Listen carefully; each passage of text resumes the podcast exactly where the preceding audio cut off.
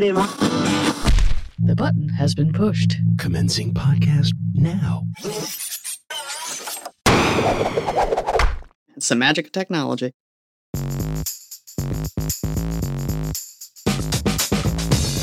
Welcome to Pop Tech Jam, the independent audio magazine about consumer technology, pop culture, and anything else we feel like talking about.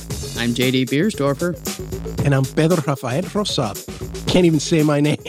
See, you're just so excited to be recording again, and uh, here we are, and it's thundering outside, and it's very dramatic. Well, we got a lot of pop culture to talk about, uh, hence the pop in, in the tech jam, and then also some tech. And you have a digital audio interface that you're uh, you're going to pit against another digital audio interface. Yeah, but it- it's not necessarily a head to head. It's just two of them that I have. I get a lot of questions about making podcasts at home and what microphone should I get? What software should I get? And so I figured I'd throw people a bone and talk to them about audio interfaces because you know I'm not a huge fan of USB microphones. There's some decent ones out there, but I'm not a huge fan of USB microphones.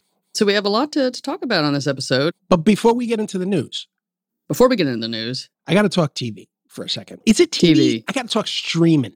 I got to talk streaming, streaming. yeah. Can we talk about Obi Wan? Because I've been watching that. But you're waiting on Obi Wan, right? I'm waiting on it. Yeah, I want to binge all. I think I want to binge all six. And if you think about it, it's really probably just the equivalent of like one Lord of the Rings movie by the time you stitch all those episodes together. The director's cuts. Yeah, yeah. Yeah, yeah. I've been watching it and have been loving it, but we will we won't spoil anything. Um, but if one is a fan of Ewan McGregor, there's a lot of him. in It's good. Just, Yeah, just, I'm- just tell I'm me yes or no. it, yeah. it's good. Yeah, Okay, and well, good, good, compared good. to like Boba Fett, yeah, th- this one to me is, is way better. Maybe I'm a little biased because I like the Scottish fellow, but I, I'm finding the story very compelling, and there's a lot of the familiar beats. And yeah, a lot of the Disney shows are straight up fan service here and there, and Yeah, yeah. get used to that. But sometimes, sometimes that's fun, and the Easter egg shows are just going nuts. The 73 Easter eggs in the first episode of Obi Wan Kenobi. A lot of that out there. It's very exciting because, you know, Obi Wan was one of the original Star Wars characters, and those of us who saw the original movies are always going to have that soft spot in our hearts. But I also love the fact that they're incorporating the animated universe since it is canon. I love it. That's fantastic. So yeah, more of that, please, because it's not Yeah. all about us oldsters. You got to keep the new fans, the new kids on the block, as they say. The one unsavory side of this, as you can imagine, is because the third sister, the character in there, played by a, a black woman, Moses Ingram, she has been getting a lot of hate from the racists out there, but she's been dealing with it. And then Anson Mount, who is playing uh, Christopher Pike over on Strange New Worlds, he actually reached across the Star Trek Star Wars divide on Instagram and said, yeah, and said that hate has no place in our universe and we on Star Trek stand behind Moses Ingram and Obi Wan Kenobi, and so it was this really touching moment where these two competing franchises. He was like, "No, don't do that. You got to respect people." And and and he's such a great character on the the Star Trek show. I don't know if you've started watching that one yet either. No, I haven't started watching that either, but I'm I'm definitely I've got permission to watch it on my own because my wife wanted to watch it, and she doesn't have time.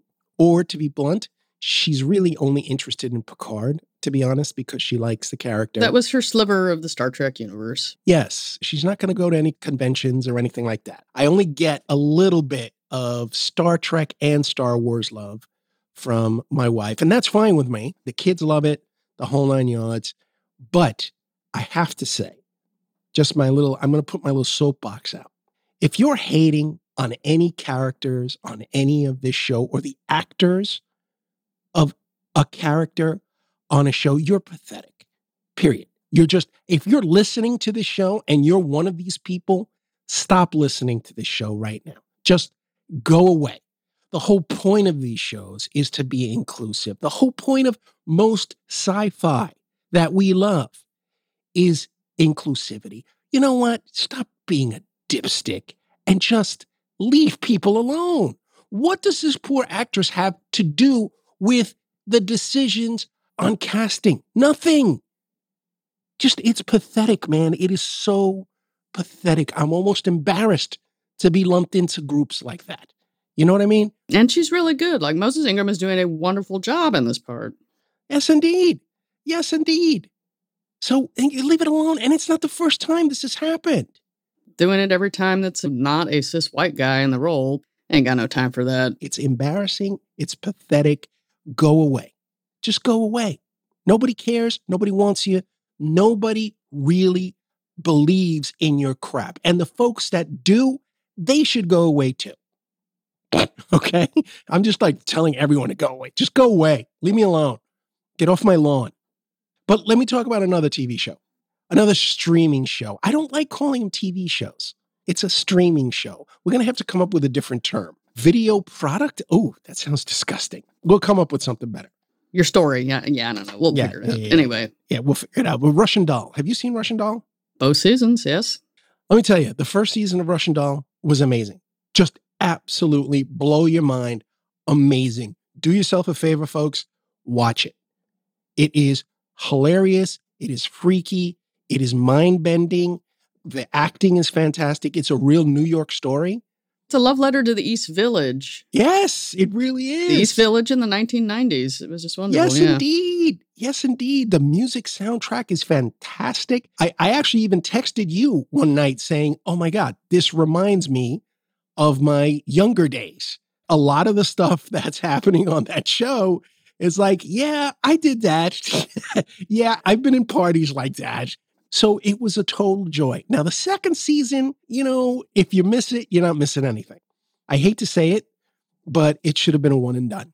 the first season was such a joy and to your point i was worried how do you go from there and it's the same thing with like mare of easttown like the first season was so beautifully encapsulated it was a story and it had a beginning a middle and an end you got resolution and how, are you going to drag this out and is there another adventure that's just as worthy and it makes me nervous that people feel like they have to keep doing more when maybe just this one little part was enough so the second season it, it was much more wide ranging in its scope it was more wide ranging, but it also it was like I didn't feel anything. I didn't have a connection to the story. Whereas in the first season, yeah, I had a connection to the story and the characters. Plus, I love the the actress, the lead actress. What's her name again? Natasha Lyonne. oh natasha lyonne yeah Fantastic. But in the second season, she was relying on shtick a little too much.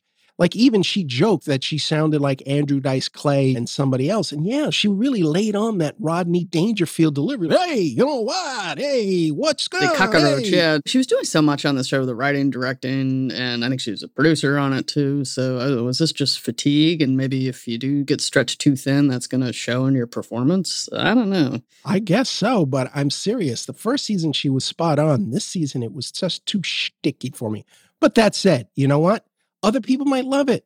It's still a freaky ride. I watched all the episodes, so I must have liked something about it. So anyway, and it's it's nice to see new york on screen and and people not wearing masks all the time it is. I love that universe on streaming shows where nobody wears a mask. They don't even talk about it.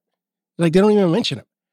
It's like the show was filmed during the pandemic, but I get the feeling we're going to be living with masks forever. At least that's the way I see it. They're going to have to start working it into the whole stream of things because it ain't going away. And just one quick note about DC TV shows Titans and Doom Patrol. Big time watch, big time thumbs up from me. You got to watch those shows. They're on HBO Max. They're bloody, they're gory. At least Titans is. It's the only DC universe video visual thing, I don't know what you want to call it, that's a movie or a TV show that treats Batman like the psychopath he really is. They don't actually show Batman, they only have Bruce Wayne as a character. He's a psycho. He's a freaking psycho, people. And all the other shows and movies, even the last, what he was some dopey, depressed young kid. And the dude's a psycho. hmm so you, you feel that this one really captures batman's je ne sais quoi Oh, please. Yeah, absolutely. Absolutely. Not to give anything away, and I'm not going to. Believe me, they capture it. You really understand how awful a human being Bruce Wayne, or rather Batman, is. And the idea that he would not have completely psychologically scarred the young people that he recruited to, to be weapons. Yeah, you know what? Yeah, it's going to do damage. And I love that about the show. Titans. I've been watching it. I granted, folks, I'm way behind on my TV watching. So I'm now just catching up. I realized that the show was like last year, the last season. But it was good. I really enjoyed it. And Doom Patrol is just a trip. Doom Patrol is just out of control. So much fun. Really, really captures the comic book spirit of the actual series. Did you ever read the Doom Patrol comic? Just odds and ends. I was never a serious arc reader. I just pick up an issue here and there. I loved it. I loved it. The brotherhood, well, on the show they call it the sisterhood of Dada, and you know the the goofy characters and the fact that they are all sad sacks. They're the worst superheroes in the world, but it's not the whole shtick. I, it's just a lot of fun, and the TV show captures that. All right, so it sounds like you're getting caught up, if anything. I'm very much getting caught up, but I understand that there was some tech news. Little bits of tech news here and there.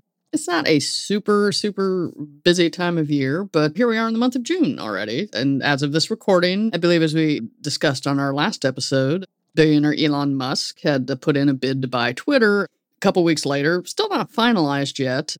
For one, the SpaceX and Tesla founder seems to be slowing his roll and floating a renegotiation if Twitter can't prove that 5% or fewer of its users are uh, bot accounts. Now, at one point, because he's been waffling a little bit, but all of the online commentary is going on, and, and Musk agreed with a comment suggesting that if 25% of users on Twitter were bots, then his deal to buy the bird themed microblogging service should cost 25% less.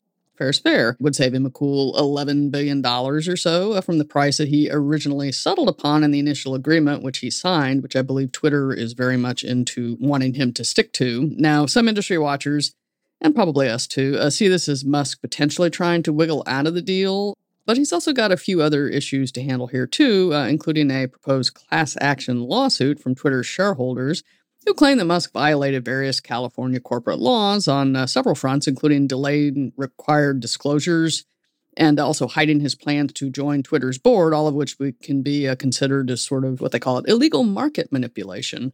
The lawsuit also alleges that Musk broke the laws there by creating doubt about whether he would complete the deal after signing the contract to buy it and his concerns about bots were a tactic to get a lower price or just kill the deal altogether. So the Twitter shareholders are not really having this. Now, in addition to them, uh, he's also got the uh, Securities and Exchange Commission uh, taking a look at the proposed Twitter deal and uh, his behavior around it. Because Twitter is a publicly traded company, the SEC needs to vet and approve Musk's offer to buy Twitter before the acquisition can be finalized. The SEC can't torpedo the deal based on his corporate vision for the platform. He said everyone has to be in the office all the time, or I want to do this, or I'm going to have no restrictions on speech. They can't nuke the deal for that, but they can raise objections and delay the transaction if they think he wasn't being truthful on required disclosure forms. And the SEC is likely to have some of those same concerns as the shareholders filing the aforementioned lawsuit. Now, as some of our longtime listeners may recall, the SEC and Musk tangled in 2018 over allegations that he had fraudulently tweeted about securing funds to take his Tesla car company private.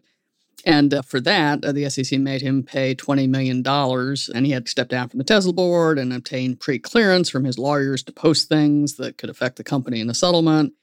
And so he did not like that. So I think he's had it in for the SEC. So we'll see where all of this goes. Uh, he also made headlines this week by announcing that he wants all the workers in his company, SpaceX and Tesla, back in the office 40 hours a week. So none of that remote work for them there. And he said anyone who still wants to work from home should go work for another company. So he's getting a lot of uh, press there. His exact tweet was he wants them to work a minimum of 40 hours a week in the office. Let me just say, as I posted on Twitter. On the Twitter. Unions are good. Unions are a good thing. Just throwing that out there. Yeah, they keep things regular. Wasn't that a T-shirt back in the Apple days when Steve Jobs at like ninety hours a week and loving it back in yeah. in the heyday of tech? Yeah, no, nobody wants to go back to that. Now, uh, as for Twitter itself, either with Musk or without Musk, the Federal Trade Commission recently slapped the company with a $150 million civil penalty. Now, this is because from May 2013 to September 2019, Twitter asked its users for personal information like phone numbers and email accounts for security reasons, two factor authentication. They really want to make sure your account's secure, nobody can get in there. But then what they did is they double dipped into that handy bucket of information to make money uh, from the data by selling targeted ads. So the FTC was like, yeah, the FTC was like, nope. So, in addition to that $150 million fine, the FTC has put restrictions on the company now, too. They have decreed that one, Twitter is prohibited from using the phone numbers and email addresses it illegally collected to serve ads. Two, Twitter must notify users about its improper use of phone numbers and email addresses uh, and let their customers know about the FTC's law enforcement action here.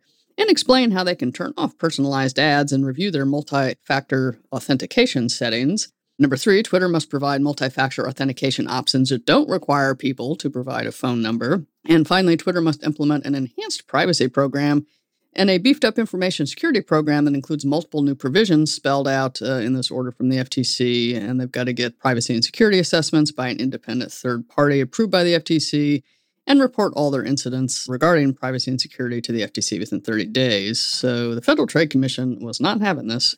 Hey, JD, can I ask you a question? Sure. Do you remember when actually being on the internet was fun? way, way, way back when, uh, the maybe Way the late back. '90s, early aughts. Before, yeah, before things. It's very stressful now, and sometimes. It's too stressful. You got to worry about people selling your information and hacking you and strange comic book supervillains buying your favorite social media platform. It's just too much. The new hot thing is going to to be go off the grid and just not be on any social media whatsoever, and listen to cassette tapes and read paperback books. And I, I see this whole retro movement coming, and not just me. Yeah, bring back AOL. You've got mail. Remember that little You've yellow got mail. dude? I want it. Yeah, He's still kind of around, right? Does anybody use him? I still have an AOL account. I don't use it, but it's still around. It's still valid. That's just nice. It's, it's just sort of like your uh, back of the closet, bit of nostalgia there. Yeah, Should we go from reality to virtual reality? Of course. Insiders are hinting that Sony's PlayStation VR2 headset system could be headed for production later this year, which could put the official release of the unit sometime in uh, 2023. Of course, everyone's getting into the VR headsets. The production ramp up and release schedule could also be impacted by the speed of game development uh, for this PlayStation VR2. Sony's confirmed there will be more than 20 games available at launch, both from third party companies and Sony itself but they don't want to launch with like two games. Nobody wants to have that. They want to have a more variety. Also, in VR headset news, a staffer for the Verge site reported spotting a trademark filing by Apple for something called Reality OS, which is thought to be the software powering Apple's own VR headset in development. So we could be heading to a whole lot of plastic goggles heading our way. Virtual reality wars. Is that what we're heading towards? Yes, you know, everyone's, well, we've already got the Oculus and the, yeah, there's a lot of things out there. But speaking of Apple, uh, we're headed into the, May I make may I make a quick statement here? on, on VR headsets. On VR headsets, I'm thinking, and I know you're going to feel this with me. I'm thinking of getting Zazzle to make a T-shirt that says "Holodeck or Nothing." I would buy that. There you go. All right, I'm, I'm on it. Yeah. I'm on it, I don't want a thing on my head. I just want the virtual reality environment to Mm. That's appear before me. and I'll put it in the Star Trek font. Oh, that'll rock. Oh, I'm so on it. Trademark PTJ. You can't use it. People, You're gonna sell a don't ton of steal them. my idea. People are going to line up for this shirt, but since uh, Mark Zuckerberg is all into the to the metaverse and doing his Zuck. VR, and who knows if this is going to actually take this time? Is this going to be like 3D TV where everyone gets all excited about it and then it happens and we're like, yeah, maybe not. But as for Apple, though, it's June and we're headed into that worldwide developers conference time of year. So not- WWWDC or whatever it is. I think I threw in too many W's in there. Yes, yeah, so that's a lot of them. But for those wondering, we will perhaps have some news about what came out of that conference on our next episode. Uh, what we got this year the iPhone 14, iOS 16, whatever the next Mac OS. One thing they probably won't be talking about uh, during the keynote speech, though, is the antitrust lawsuit bought by Cydia, uh, the alternative app store favored by those with jailbroken iPhones. And you remember them when, when jailbreaking was all the rage. And yeah, in California, the U.S. District Judge Yvonne Gonzalez Rogers rejected Apple's contention that Cydia's allegations fell outside a four year window allowed under federal antitrust law and said, no, no, City can go ahead uh, with, with their suit. Again, this is the antitrust busting Apple and Google with the, the tight hand around their app stores and these other competitors trying to get in here. So we'll see if this goes anywhere. And uh, we're not going to overlook the big G here in the new segment either. Uh, they held their I.O. conference in mid May and announced several things, including a Pixel Watch, the Pixel Buds Pro earphones with active noise cancellation, new models in its vast line of Pixel phones, and a Pixel tablet. The Android tablets are coming back here. The company also showed off a pair of augmented reality glasses that use Google Translate in real time, although this, this seemed to be more of a proof of concept, maybe we call it vaporware kind of thing, other than a full on sequel to the Google Glass of yore. Would you use augmented reality glasses that listened to your conversations and translated your language into whatever you were talking to as somebody who spoke a different language? Oh, JD, I think you know the answer to that. but there's a little video. I'll, I'll link to it on our show page for people who want to see how this might possibly work. Google has been very busy, though. They also launched the Google TV app in Apple's iOS App Store. This means those with iPhones and other iOS devices can use their hardware as remotes for their Google TV service, as well as get recommendations and all the things that video apps do these days. I believe Android users have had a similar app uh, like this for the past two years, so they're finally getting the, the iOS version available now. And uh, because you can apparently have too many video call apps, and Google does like to get rid of old programs, Google has announced it's combining its Google Duo app with Google Meet. Both those products are going to become one product now. Now, in case you don't remember which did what either, uh, Duo was the one that sort of focused more on the one to one video messaging, and Google Meet which was sometimes called Google Hangouts or Google Hangouts Meet, that had become popular for your larger video gatherings and corporate meetings as a Zoom competitor in the enterprise space. Now, the new app, I guess, is just going to be called Google Meet, uh, but they claim that they're going to keep some of the features that Duo had in it. And I was like, uh, yeah, I had actually forgotten about Duo, and then they had one called Allo, and it's Google. You know, they're going to do something for two Google. years and then ditch it. And yeah, please, the pain is still fresh. Okay. Yeah, they flat leave you at times. That one was for all the old heads who listen to the yes, show. yes. they they'll get it. They get the reference. Yeah. Amazon stopping sales of its Kindle e readers in uh, the country of China. I guess uh, Amazon plans to shut down the Chinese version of its Kindle bookstore there as well. So, no e readers, no Kindle bookstore. company said that the departure of its Kindle products was not due to government pressure or censorship, but an, an adjustment to its global business offerings whatever that means. But Amazon uh, was also keeping busy here too, an attempt to thwart bots and other automated software that buy up high demand items like game consoles so that they get the bots to buy them and then they people resell them for those gougy gougy prices. The Uber Mega Everything store is rolling out an invitation option on the pages of its super hot products. I think that the PlayStation and the current Xbox, whatever those next iterations are, will get this thing. So you'll see an invite where you can request an invitation. So you click that and then Amazon screens the invitation requests and grants those with accepted invitations the chance to order the desired product. So this is supposed to be a, uh, that. thing that can screen out the bots, and you don't have to I be a Prime it. member to get it. I guess anyone with an Amazon account can use it. So uh, this is one way that they're trying to give people a fighting chance to get that hot new console. That's why I haven't bought a new Xbox because of the bots. Every time I try, it's up for ten seconds, and then every other thing is some ridiculously overpriced uh, gouger. So I didn't even, I stopped trying. It's like, yeah, please. I want to spend my money, but they won't let me. So forget about it. Maybe if you get this invitation thing, and I believe exactly. it's on the products fulfilled by Amazon. So this is an attempt, and I don't know if it's a, a beta of this or if it's actually been rolled out, but it's something they're going to try. So we'll see how it works. Now, uh, we mentioned uh, MetaFace back there uh, a little bit. Chief Operating Officer Sheryl Sandberg has announced that she's leaving the company. The departure of Sandberg, uh, who'd been with them for 14 years and several congressional hearings, wasn't a surprise uh, to most industry watchers. I guess she's off to do the next chapter of her life. I think she wanted to do some more of her philanthropy. She's leaving at a time as uh, Facebook contemplates new regulations, perhaps from the EU, a loss of revenue from Apple's anti tracking software. It's built into iOS the whole hard lurch into virtual reality that we talked about in a minute ago, which Zuckerberg seems to be way into, maybe perhaps more than she was. And oh, and we've also got elections and other device events on the horizon with all the misinformation and hate there. So I guess maybe she decided it was just time to hit the eject button. Trying to salvage her legacy. I guess she leaned in and now she's tapped out. So yep. off she goes. And finally, let's circle back to Obi Wan. Lightsaber loving fans of the new Obi Wan Kenobi series on Disney Plus, as we mentioned at the top of the show, if you are enamored of the double bladed weapon used by Third Sister Reva, who I'm a big fan of, who is played by Moses Ingram, uh, there's a replica in the works from Hasbro's HasLabs unit. The model is called the Black Series Reva Force FX Elite Lightsaber, and it costs about $500. Measures a total of 6.5 feet long with both blades attached, uh, and it's available for pre order until July 11th.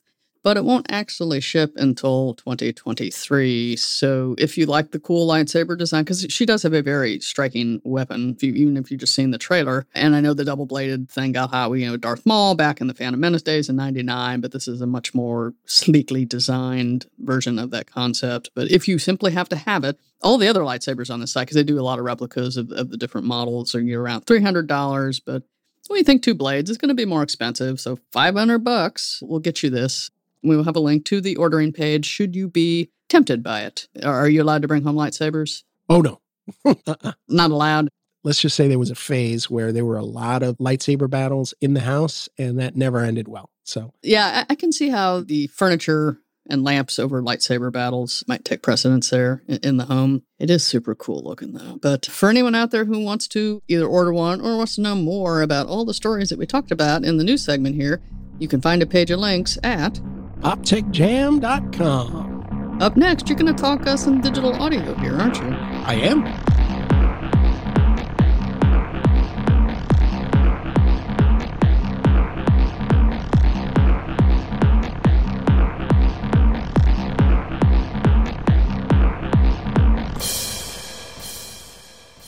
JD, like we talked about at the top of the show, a lot of people ask me, a world renowned podcaster and producer.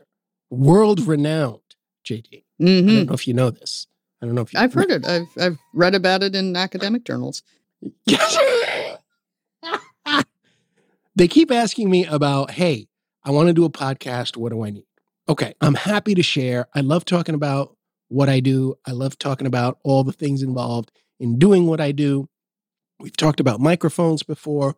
We've talked about headphones. We've talked about all sorts of stuff. But I don't think I've ever mentioned digital audio interfaces or audio interfaces before. And essentially, that's exactly what it sounds like. It is an interface that goes between your computer and your microphone and headphones that will allow you to record your voice or your instrument into your preferred recording software. That's all it does, basically, in a nutshell, period. End of story. But of course, like anything else, like any type of gear, there are levels of how good some of these are. You can get a very cheap one that doesn't necessarily sound so great, or you can get a super duper expensive one that sounds fantastic, but you have to take out a second mortgage on your home.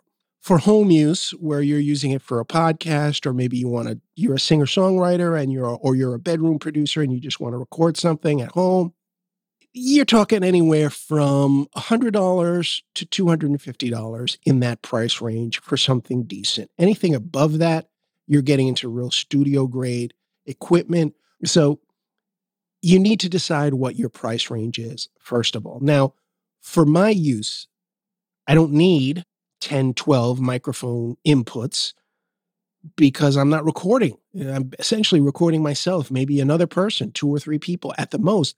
And on top of that, most of the recording I do is on a platform like what we're using now. We're using Squadcast right now. So I'm not even using recording software. I'm using my browser to record, and your voice is being recorded and then sent to me. So I basically just need something with one input and a headphone connection. I went out and I grabbed the Focusrite Scarlett Solo and the Focusrite Scarlett 2i2. Now, the Solo is basically what it sounds like it's one input one microphone input or an instrument, like I can plug my a guitar in if I wanted to, or a bass in my case, or a synthesizer if you don't want to use MIDI. And I have my headphones and I have my phantom power and I've got knobs for volume and all that stuff. It's about five and a half inches wide. It's compact, but the problem is it's still not small enough for a go bag. If I want to take my laptop and I want to work and edit, because I need this to edit as well, because it's my sound card at that point because it replaces all the internal sound cards and all that stuff. I want something even smaller. And what I use for my go bag, like I call it, or my laptop bag, is a Rode AI 1, which is about the size of an Apple TV. Now, the mic amp is pretty good, the preamp is pretty good on it, but it's not as good as what comes on the Scarlett Solo and the 2i2. Price wise, the Rode AI 1 is $129, which is pretty reasonable. But the Focusrite Scarlett Solo and the 2i2 come with better preamps. And it's actually cheaper. It's $119 for the Scarlett Solo. It may sound like I'm leaning towards the Scarlett Solo or the Scarlett 2i2. And the, the 2i2 essentially is instead of having one input and one output, it has two. So you've got two Hence microphone inputs, hence the name, exactly. And you've got a headphone output and you've got speaker outputs. And speaking of speakers, you can connect speakers to both the AI1 and the Scarlett Solo, but powering the speakers, the Scarletts do a much better job than the AI1. Again, it sounds like I'm trashing the Rode, but you know what?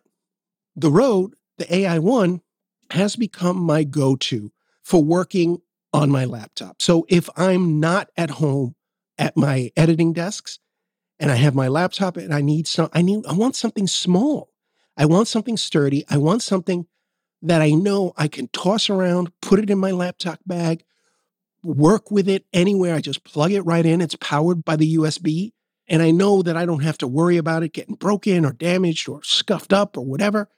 I don't have that luxury with the Scarlett Solo or the 2i2. The 2i2 runs for about $179. Pretty decent quality for that price range, but it's got this shiny red, glossy finish. It'll get scratched up. The knobs, I know they're going to snap off. The Scarlett series, I would recommend for someone who wants to set up at home and just leave it where it is. If you need something that's a bit more of a road warrior, I would go with the AI1. And now, most people who are into this stuff, they're going to ask about sampling rates. The sampling rate on the Solo and the 2i2 is about 192,000, 192K. Now, that's nice, but you're asking, what does it mean? Okay, most high end audio that you're going to listen to, like CD quality or even a video, is going to be 44K, the sampling rate, to 48K. I'm going on about this geeky stuff to say it doesn't really matter what your sampling rate is. As long as you get anything that's 48 to 96, 96 is what the Rode AI one will allow you to do. You're going to have plenty of sampling rate room if you want to remix and you have to change speeds and stuff like that. Yeah, you might hear a little more brightness when you're down mixing from something in 192 to 48, but most people won't know the difference. Plus, the 192K sampling rate of the Scarlett Solo and the 2i2 will let you enjoy the high res music. You've seen those tags like high res music on Apple Music and Amazon and Qobuz and sites like that. But for home use, for podcasting, you don't really need to care about it. 96K is more than sufficient. Most of the time, you're going to use 44.1 or 48 to record. So, my point is overall, the Focusrite Scarlett Solo and the 2i2 are much better audio interfaces, but their best use case is for sitting at home and not moving. If you want something that's a road warrior and that has multi purpose buttons and lets you do everything that the Scarlets can do, but will survive being bounced around in your laptop bag, I would go with the AI one. I use it every day. It's served me well. That's just a little more of my podcast wisdom from this world renowned podcaster. Mm-hmm. Yes, from the gear archives of El Yes. Yes. All right, we'll have some links uh, to these here then on the show page. Any other final thoughts? No, no final thoughts except that maybe we should thank the bros. Oh, yes, thank you, bros. If you think it, they will build it.